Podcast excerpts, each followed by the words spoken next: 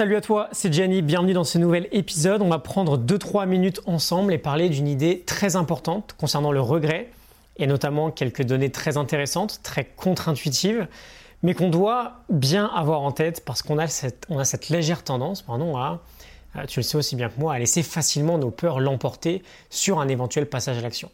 Un passage à l'action qui pourrait être hyper important pour nous dans notre vie et du coup forcément on a tendance à laisser le regret s'installer au quotidien. On va partir de la situation suivante, très banale, on vient d'en parler. Tu sens que tu es à un tournant dans ta vie actuellement. Donc ça peut être un tournant sous n'importe quelle forme, hein, une décision importante à prendre dans ton couple ou euh, dans ta carrière ou peu importe. On est à un tournant, on doit prendre la décision d'agir ou de ne pas agir.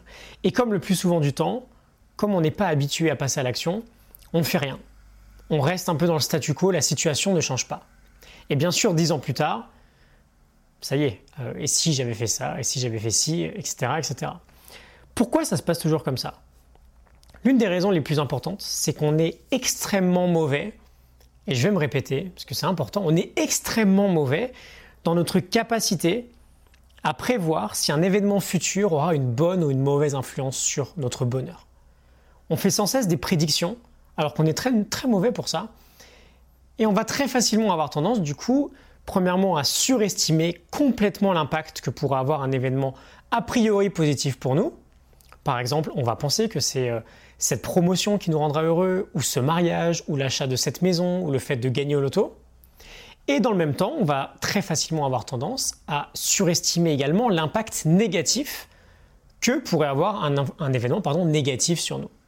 On va penser par exemple que euh, bah, la fin de notre couple va signifier euh, du malheur ou de la tristesse pour toute notre vie, que de perdre ce travail va avoir un impact catastrophique, etc. etc.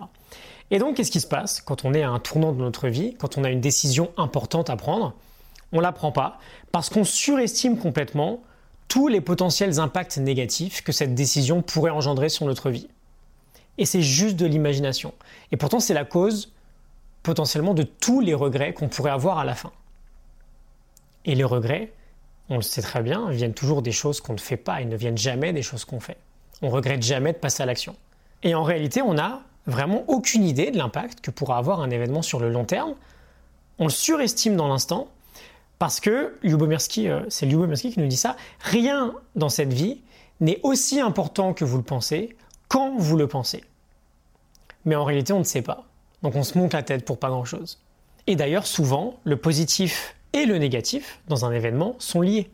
Parfois, si on repense dans le passé à quelque chose de pas très cool qui nous est arrivé, comme par exemple une rupture assez douloureuse, on aurait pu penser que ça serait le pire événement de notre vie, et en réalité, on se rend compte plus tard que ça a été un super cadeau, parce qu'on n'aurait pas eu, je sais pas, cette nouvelle vie avec euh, ces nouvelles rencontres, etc. etc. c'est Tom Wilson et Dan Gilbert qui nous euh, amènent cette science-là. Ils ont fait plusieurs expériences, ils viennent de l'université de Virginie et d'Harvard, et ils ont montré qu'on surestime la longueur et l'intensité du désespoir qu'induit un événement négatif, et on surestime la longueur et l'intensité de l'enthousiasme provoqué par un événement positif.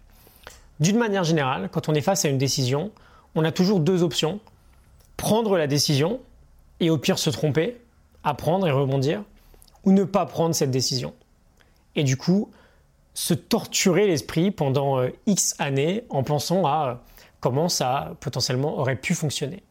et c'est précisément ça le regret en fait. Donc le message est simple, on veut être capable de regarder en arrière et d'être fier d'avoir eu le courage de prendre nos décisions importantes en temps voulu et pas en exprimant un regret dingue de ne pas avoir pris ces décisions-là. on surestime énormément l'impact de n'importe quel événement sur notre bonheur ou sur notre malheur. C'est ce qu'on va retenir aujourd'hui. Je te laisse là-dessus. Je te laisse la morning note en description du livre Qu'est-ce qui nous rend vraiment heureux de Sonia Lyubomirsky. Je me suis un peu inspiré d'un passage du livre. Et je te retrouve demain pour un nouvel épisode. Excellente journée à toi. À demain. Salut.